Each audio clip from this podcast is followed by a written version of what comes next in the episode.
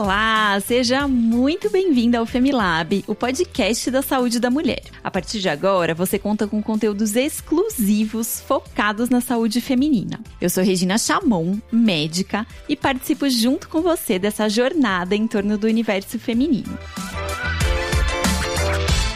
E você já segue as redes sociais do Femi? Nós sempre compartilhamos dicas de saúde e outros conteúdos relacionados ao universo feminino. O nosso Instagram é o Femilab e o Facebook é Femilaboratório da Mulher.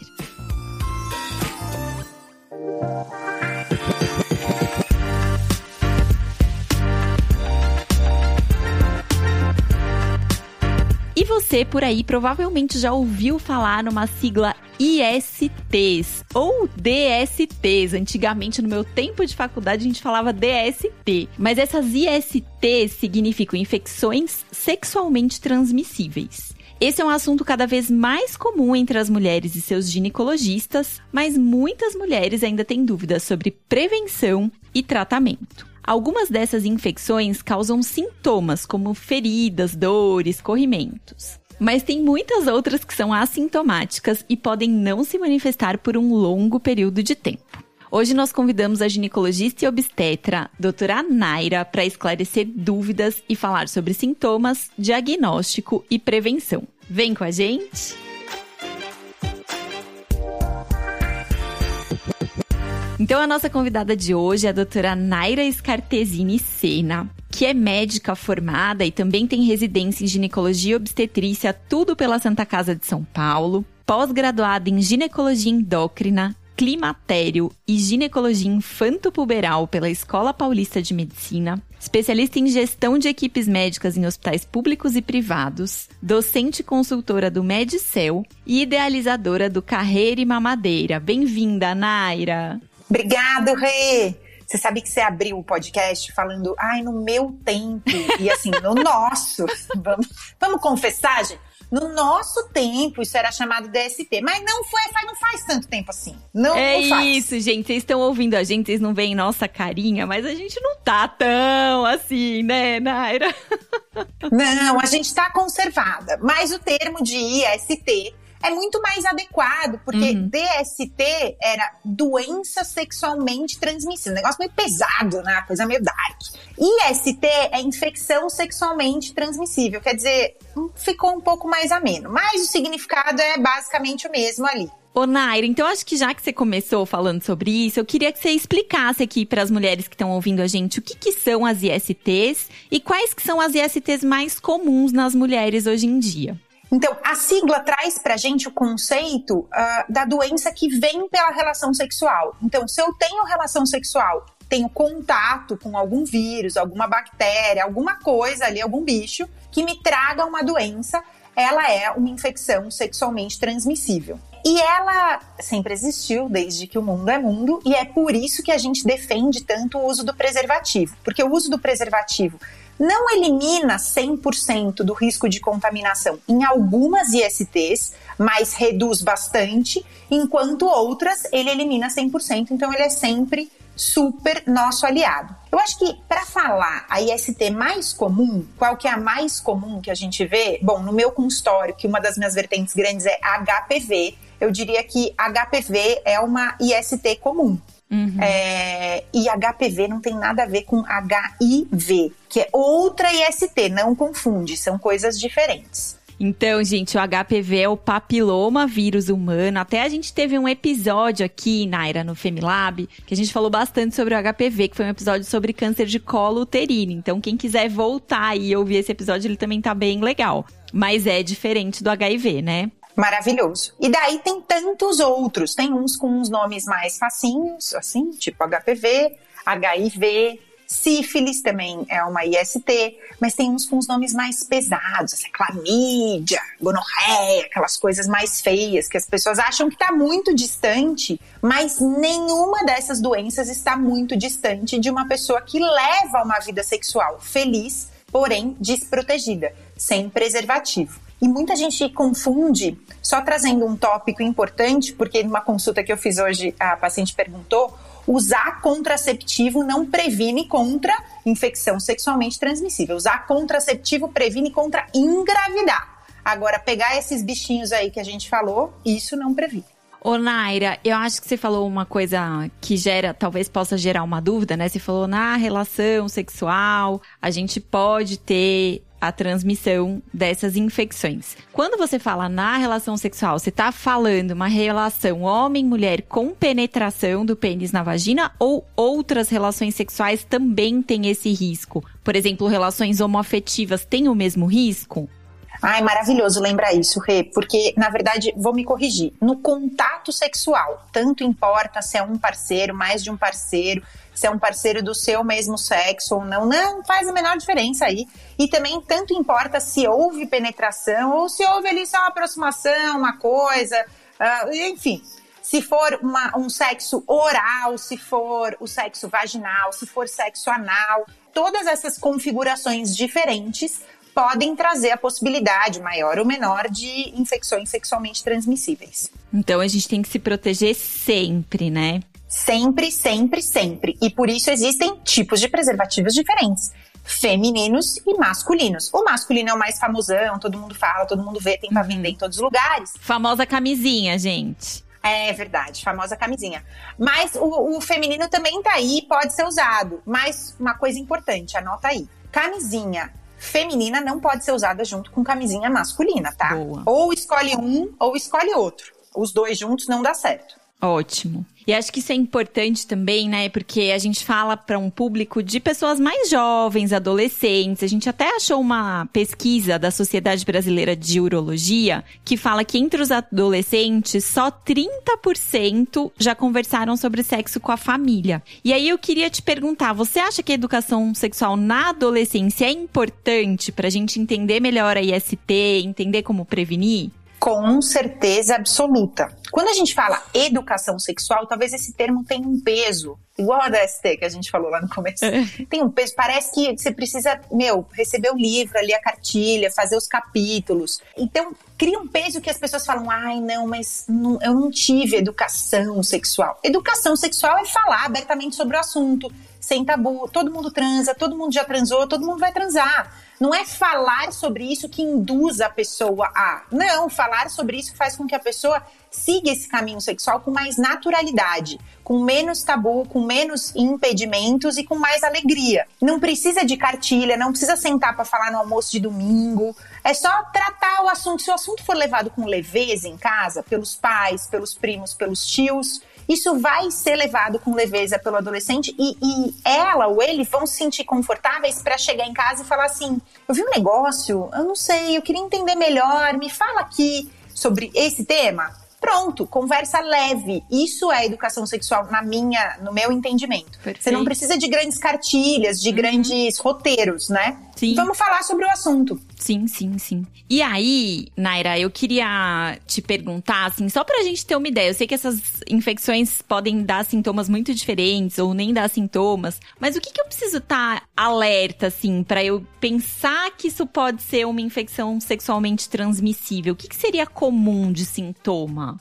Bom, a gente tem duas vertentes aqui nessa resposta. O que eu posso perceber de sintomas ou o que eu posso entender como meu comportamento e só por eu me comportar assim, eu já tenho um risco maior. Uhum. Então, se eu não uso preservativo, se eu transo bastante com pessoas diferentes, a chance de eu ser exposta. O problema não é transar com pessoas diferentes e muitas. Não, o problema é que quanto mais gente, sem preservativo, sem camisinha, uhum. mais chance eu tenho. Uhum. É matemática. Uhum. Então, se eu tenho esse comportamento, eu já tenho que ter atenção, eu já tenho que procurar assistência médica e conversar sobre esse comportamento. Tipo, olha tudo bem, até quero mudar meu comportamento, mas até agora é assim, o que, que eu posso fazer para rastrear? Uhum. Agora, se eu não necessariamente tenho esse comportamento, mas noto alguma mudança da região genital, hum. quais são elas, a gente já vai falar, daí eu preciso procurar ajuda. Lembrando, a Rê falou aqui, nem todo IST tem sintoma, hein? Tem IST que não tem sintoma. Sim.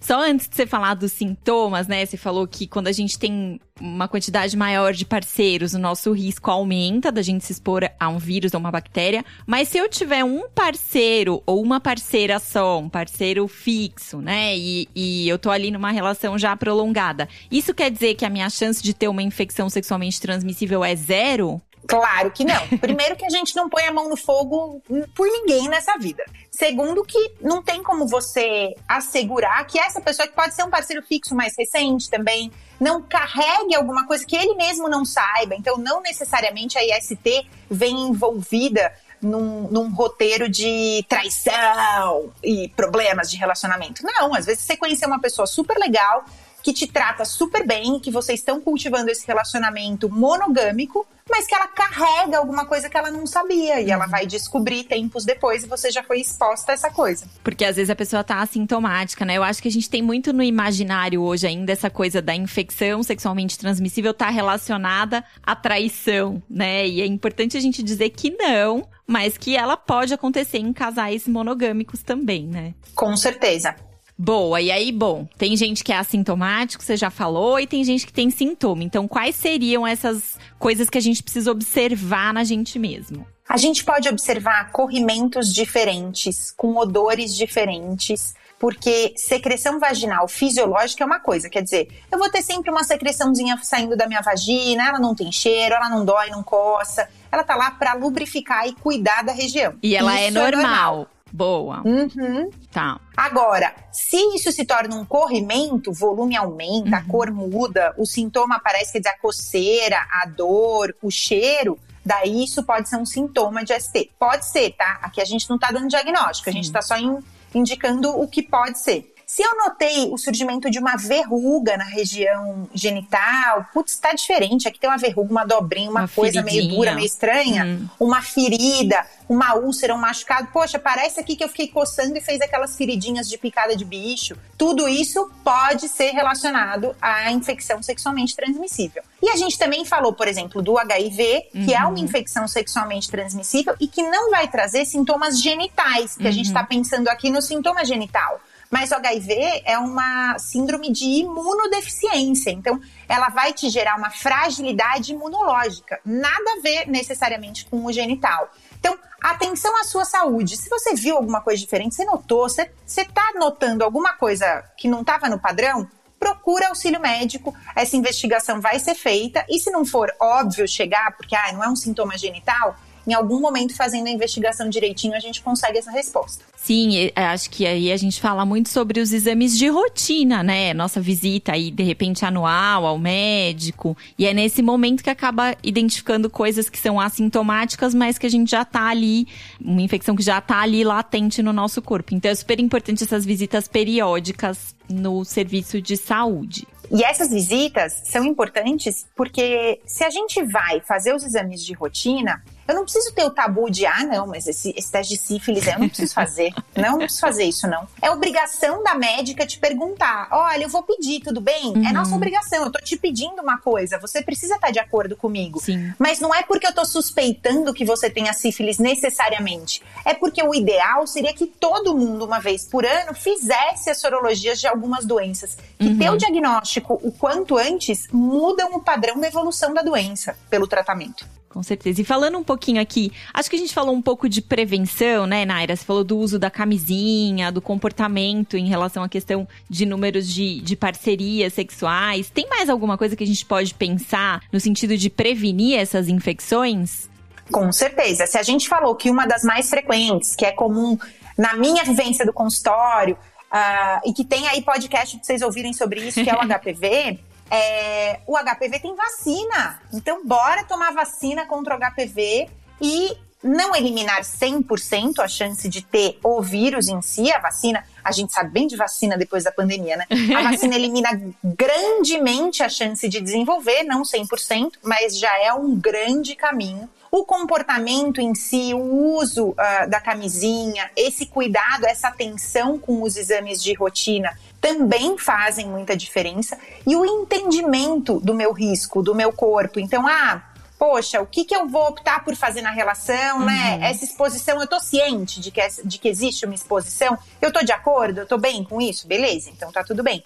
Falar mais sobre o assunto, eu também diria que é uma forma de prevenção, no meu entendimento. Quanto mais você fala, mais você entende do assunto, mais você domina aquilo e você consegue tomar as decisões pelo seu próprio corpo. Ah, eu quero tomar esse risco, maravilhoso, você decidiu. Ou não, eu não sabia. É péssimo quando a pessoa fala, mas eu não sabia que eu podia ter esse tipo de risco. E além da informação, fazer os exames periódicos. Se eu faço os meus exames, às vezes no exame de rastreio se identifica alguma coisa tratável que eu consigo parar de propagar por aí, né? Uhum. Afinal de contas, se eu descubro uma bactéria ali, eu já trato a bactéria e não fico passando ela à frente para os próximos parceiros ou parceiras. E quando, ainda nesse, nesse tema aí, quando eu tenho uma dessas infecções, sei lá, você falou sobre clamídia ou sífilis, qualquer uma dessa, própria HPV, aumenta a minha chance de eu ter outras infecções associadas a essa? Com certeza. Porque quando você tem uma infecção, e aí não precisa nem ser uma infecção ginecológica, né? Você tem um problema de saúde, uma infecção de saúde grave,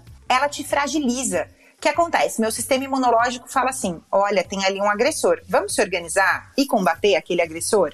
E daí ele perde o foco, a atenção para outras coisas. Então, se eu tenho a clamídia lá morando em mim, às vezes ela é assintomática, eu nem tô sabendo que ela tá morando em mim. Se eu não fizer um exame, eu não sei é, eu entro em contato com HPV, o que acontece? Meu corpo tá todo voltado para a clamídia nesse combate e eu não tô sabendo de nada. E daí o HPV vem e aproveita a oportunidade. Então, ter uma infecção sexualmente transmissível me fragiliza, me favorece de contrair outra infecção sexualmente transmissível. Eu acho que isso também reforça a importância da gente fazer esses exames para detectar é, infecções que estão assintomáticas, para também reduzir o nosso próprio risco de ter outras infecções, né? Com certeza. E fazer os exames sempre traz um tabu. Vamos falar sobre isso também, que cada um reflete, porque aqui não tem resposta certa.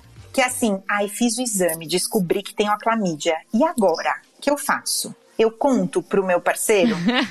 E daí, é, essa é a pergunta do milhão. Eu brinco com as pacientes e falo, mas essa pergunta não tem resposta. Vamos sentar aqui e conversar. Porque eu não tenho como interferir num relacionamento. Às vezes esse parceiro não é atual. Mas você tem que pensar no próximo, né? Claro. Você gostaria de saber dessa informação? Por mais que essa pessoa nem seja uma pessoa muito grata ali para você querer conviver, você gostaria de saber? Não é importante a gente conseguir ir erradicando a chance de contaminação?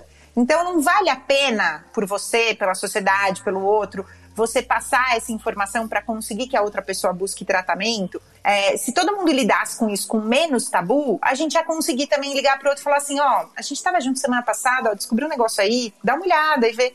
E assim tudo vai ficar mais leve para todo mundo, mas a gente carrega muito tabu em cima do tema. É, é verdade. E ó, já que você puxou esse assunto, então, eu queria saber se essas ISTs, se elas têm tratamento elas têm sempre tratamento. O tratamento pode não estar tá associado à cura. Algumas têm cura e outras não têm cura, mas tratamento sempre tem. E o tratamento pode amenizar uh, a forma de evolução. Então, por exemplo, sífilis, que é uma doença densa, pessoas ouvem sífilis, acham que é um negócio super grave. Tem tratamento simplão, toma ali o remédio, pronto, virou a página, começou de novo. Não fica um resquício de sífilis. A sífilis está resolvida. HIV, HIV tem tratamento e o tratamento muda muito o panorama da vida da pessoa, mas não tem cura ainda. Porém, o tratamento é super importante e essencial. Então, a gente vai ter aí opções diferentes de doenças que têm tratamento resolutivo e outras que têm um tratamento como HIV de forma muito importante na evolução da doença, mas eles podem não ser curativos. De qualquer forma, o conhecimento é sempre melhor do que a ignorância, porque algumas pessoas falam assim: não, se não tem tratamento, quer dizer, se não tem cura, eu não vou nem querer descobrir. Melhor nem saber. Exato, não, é importante saber, porque a gente falou, se algumas não têm cura, elas têm tratamento, o tratamento muda a vida. Sim, com certeza.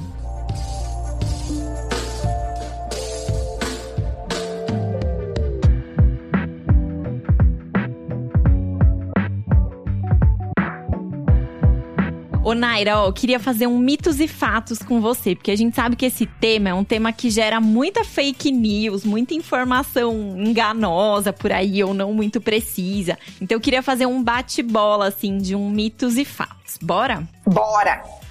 Então vamos lá. Ó. Ó, gente, só pra vocês se programarem aí, tem coisas que a gente já falou, mas que são tão importantes que vão valer como um reforço aqui, tá? Então, se eu estiver perguntando de novo, fiquem atentas porque é importantíssimo. Vamos lá. A mulher só pega uma IST se houver penetração e ejaculação dentro da vagina?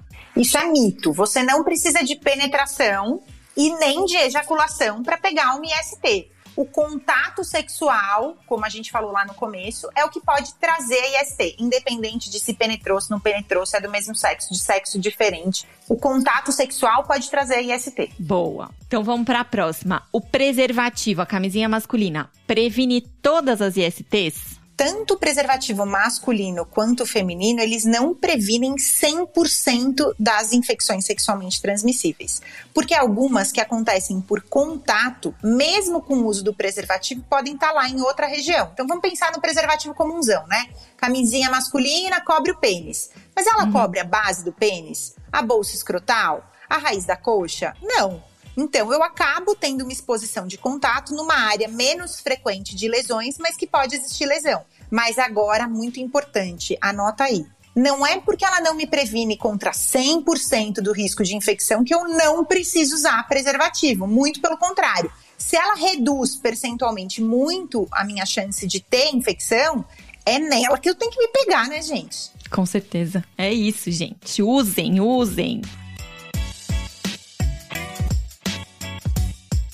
Bom, vamos um próximo aqui. Mulheres grávidas com alguma IST transmitem a infecção para o bebê? Bom, mulheres grávidas com IST é sempre um ponto de preocupação, porque a grávida já tem uma fragilidade imunológica inerente da gravidez. E algumas ISTs sim passam para o bebê. Então, se essa mulher tiver HIV, ela vai contaminar o bebê se ela não fizer o tratamento adequado. Outras podem predispor um parto prematuro e esse bebê pode sofrer as consequências da existência da infecção sexualmente transmissível. Então, infecção sexualmente transmissível é sempre um ponto de preocupação em mulheres grávidas. Então, tem que ficar atento, cuidar do pré-natal aí, tratar tudo que precisar. Bom, a próxima. Sexo oral transmite ou não transmite ST? Contato sexual qualquer transmite ST. Então, sexo oral também transmite ST. Então, tem que fazer com preservativo também, é isso? Tem que fazer com o preservativo. Ele não vai te trazer 100% de proteção, como a gente falou, mas dá para confiar nele bastantão, que ele te traz um percentual altíssimo de, de prevenção. Ótimo. E qualquer pessoa com HIV transmite o vírus na relação sexual? Não. Essa aí, é, muita gente não vai saber responder, mas não. Não é qualquer pessoa com HIV que vai transmitir o vírus, porque essa pessoa pode, com um tratamento uh, bem sucedido, ter uma carga viral negativada.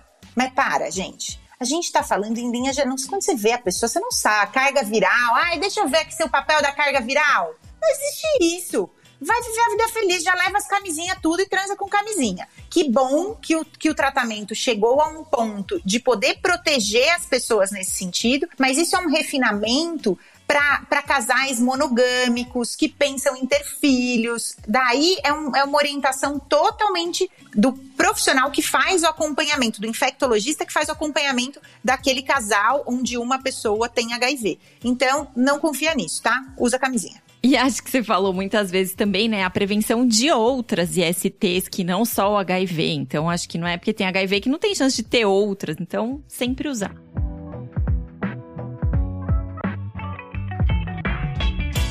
A última, hein, desse mitos e fatos. Pessoas em relacionamentos monogâmicos não precisam fazer exames de STs? Pessoas em relacionamento monogâmico sempre precisam fazer exames de ST. O que elas não precisam é se preocupar, tipo, ai, nossa, ela tá me ofendendo, vai me pedir esse exame. Gente, é nossa obrigação propagar informação. Eu não tô duvidando do seu marido, da sua esposa, do seu parceiro, da sua parceira, mas eu acho importante zelar pela sua saúde, entendeu? Boa, muito bom. Ô Naira, a gente recebe aqui no nosso programa também algumas dúvidas dos nossos ouvintes. E para esse episódio a gente recebeu duas perguntas nas nossas redes sociais. A primeira foi da Janaína Castro e ela perguntou: "Como posso me prevenir contra o HPV? Qualquer pessoa pode tomar vacina?" Bom, as vacinas sofrem regulamentações da Anvisa, mas vamos falar aí da experiência mundial da vacina do HPV. Aqui no Brasil, a gente tem disponível dois tipos de vacina contra HPV. A vacina bivalente, que protege contra os tipos 16 e 18. Tipo 16 e 18 é porque HP, vacina contra HPV tem que focar em subtipos do vírus. Não é só o HPV. HPV é tipo Minion, sabe do desenho? Que você vê um monte. Eles são tudo meio parecidinho, mas um é mais baixinho, outro é mais altinho, um tem um olho, outro tem dois. É assim. Então, eles têm números, um número para cada um. Então, os tipos 16 e 18 são os grandes causadores aí de 80% dos cânceres de colo de útero. Por isso, a primeira vacina que entrou no mercado era bivalente. Depois, surgiu a quadrivalente. Ela colocou ali junto dois subtipos de vírus que causavam mais verrugas. Então, quando a gente toma a vacina contra o HPV, ela não vai prevenir contra todos os minions, mas ela previne contra os minions mais importantes, mais prevalentes e mais agressivos. Todo mundo pode tomar vacina? Depende. Pelo SUS, não. O SUS tem critérios específicos da gratuidade da vacina para um público específico. Não vou tomar vacina pelo SUS. Todo mundo pode tomar? Bom, segundo a Anvisa, a vacina é licenciada para mulheres, se eu não me engano, abaixo de 42 anos de idade. É, e homens também. Mas no hemisfério norte, essa vacina já é usada para pacientes, homens e mulheres, acima dessa idade. Por N critérios, porque você tem aí uma entrada na, na vida sexual de, de mulheres da terceira idade, de homens da terceira idade, pelo aumento da expectativa de vida e tudo mais. Essas pessoas também precisam se preocupar com IST, tá? Isso não é só papo de, de colégio, isso é papo para todo mundo, de todas as idades. Sim. Estamos transando por mais anos, precisamos nos proteger por mais anos. Exatamente. Então, já existe muita experiência uh, sobre o uso da vacina de HPV, além dessa faixa de licenciamento no Brasil. É, então, ela não é só restrita a essa faixa. Vale conversar com a sua ginecologista. Olha, eu tenho tantos anos, eu quero tomar, qual que é meu cenário e tudo mais. Ótimo, perfeito, muito bom. E a última pergunta foi da Rafaela, e ela quer saber: toda pessoa com HIV terá AIDS? Qual que é a diferença entre os dois? Ah, maravilhoso. HIV é o nome do vírus. Então, quando eu entro em contato com o vírus, eu contraio o vírus HIV. AIDS é a manifestação da doença do vírus. Então, eu posso ter o vírus e ter um tratamento eficaz que mantém essa carga viral muito baixa ou negativada, e dessa forma eu não manifesto a doença por muito tempo. Ah, ou pela vida toda. Eu posso ter HIV e morrer de outra causa, posso ser atropelado na rua, posso ter outro, outra causa, mortes que não a AIDS propriamente. Mas, uh, com o evoluir da doença, com a falha do tratamento, com a ausência do tratamento, daí sim, tendo HIV, eu posso manifestar AIDS, que é a própria síndrome da imunodeficiência, é, que daí vem com a fragilidade daquele indivíduo, com a facilidade dele ter outras doenças, com a perda de peso, com N complicações. Uhum. O que a gente conhece mais, assim, né? Eu acho que quando vem no imaginário das pessoas alguém com, com AIDS, é essa síndrome mais manifesta, né? A gente não pensa na pessoa contaminada pelo HIV sem ter nenhuma manifestação. E você sabe que essa temática é muito legal de falar, porque como a gente já entregou nossa idade no começo do podcast, e a gente falou que na nossa época de faculdade a gente falava DST e não IST, mas a gente tá aqui, jovem, maravilhosa, depois vocês entram na rede social e vêm lá, tá tudo bem. Na nossa época, vai poder confirmar, a, o, o assunto do HIV era muito pesado. E como o tratamento era bem pouco evoluído, a gente tinha medo, as pessoas tinham medo da doença. E, e, era assunto de almoço de domingo, porque tinham os famosos que levavam esse tema. Uhum. Ai, nossa, aquele cantor tá com HIV. Ai, aquele ator tá com HIV. Você falava, é. nossa, mas olha como tá mal, mas como emagreceu. Hoje em dia não é mais assim. E daí o que acontece? Lá atrás a gente tinha medo. As gerações que vieram foram perdendo essa referência. E com isso, perdendo o medo. É bom não ter medo, mas a gente precisa ter noção e falar sobre o assunto. E parou-se de uhum. falar sobre o assunto por um tempo, porque a coisa pareceu tranquila, entendeu? Entendeu? Mas ela não é tão tranquila assim como a gente imagina se o tratamento não é feito de forma correta. Então, por isso a importância desse podcast, de tantos outros a, outras oportunidades de falar sobre, sobre ISTs, para a gente trazer à tona de volta o assunto do HIV e da AIDS, não com foco de medo, mas de conhecimento, de saber que isso já foi diferente. Sim, com certeza. Perfeito, muito bom.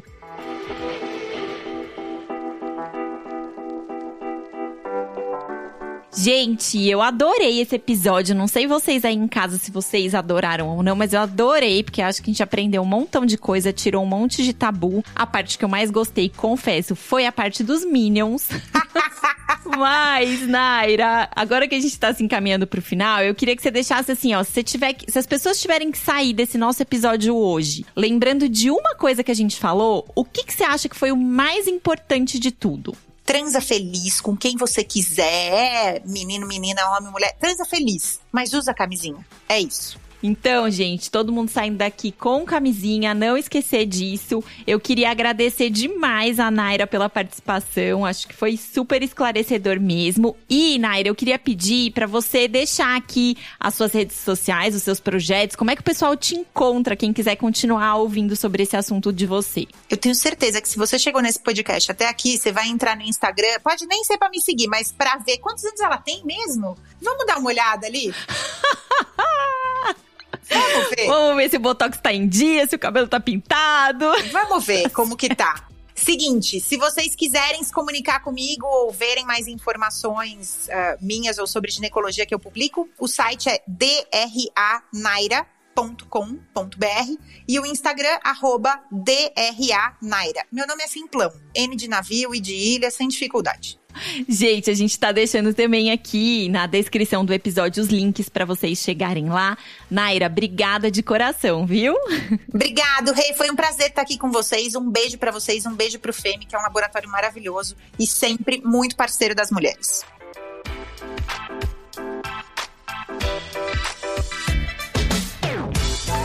E você aí que tá ouvindo a gente, se você gostou do nosso conteúdo, se você lembrou de alguém que precisa ouvir esse episódio, compartilha nas suas redes, manda no seu grupo de WhatsApp para que a gente possa levar essas informações e o cuidado com a saúde das mulheres adiante. Você também pode mandar aqui pra gente suas dúvidas, suas sugestões de próximos episódios do Femilab através do e-mail femilab@laboratoriodamulher.com.br, lembrando que esse Femi é com dois M's. Muito obrigada pela sua participação e até o próximo episódio do Femilab, o podcast da saúde da mulher.